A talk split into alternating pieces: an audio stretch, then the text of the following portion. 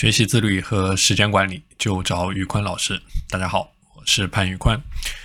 今天和大家分享的内容叫做“竭尽全力去对抗拖延，您的命运将彻底改变”。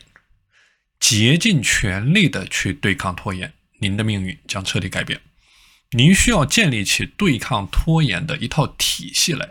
就是说，你不仅仅是在某一件事情上面对抗拖延，你应该在所有的事情上面都要对抗拖延。那么这个体系呢，它会帮助你去吃饭、睡觉、锻炼身体、学习、提升，就是你所有的可以利用的时间都应该在努力工作，在对抗的拖延，自始至终的专注在自律和对抗拖延这一件事情上面，不断的去深耕，不断的去积累，从一而终，天长地久，海枯石烂，就是想尽一切办法去坚持执行下去，把一件事情给做精、做烂、做透。活得通透，所以说，当您坚持去执行自律三百六十五天，那么你的命运呢就将彻底的改变。这里呢，给大家分享一个对抗拖延的非常好的方法，叫做十秒钟起步法。我们说啊，很多事情其实你开始去做了，也就做了，也就那一下子，万事开头难。比如说起床这件事情，只要你起来了，你也就起来了，也就是一咬牙一跺脚的事情。那么这个十秒钟起步法呢，它主要分为两个部分。第一个部分叫做启动，就任何一件事情、一个项目、一次自律的行为，无论它有多难，无论它有多复杂，无论它有多么的深奥，它一定是有一个点，它是整个事情当中最简单的是您可以切入的那么一个点。所以您应该在十秒钟之内呢，就立刻上手去做这一个点。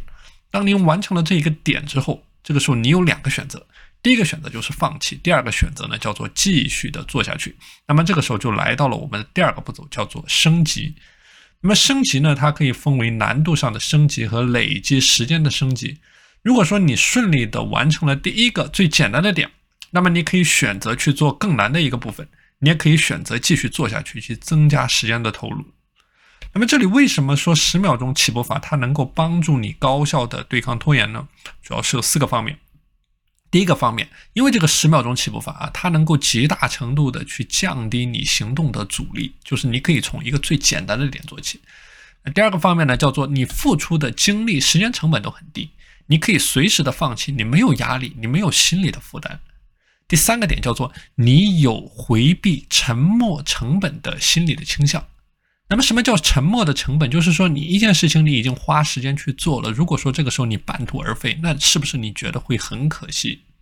那最后一个方面就是说，一旦你开始做一件事情，那么惯性就会推动着你把这件事情给狠狠地执行下去。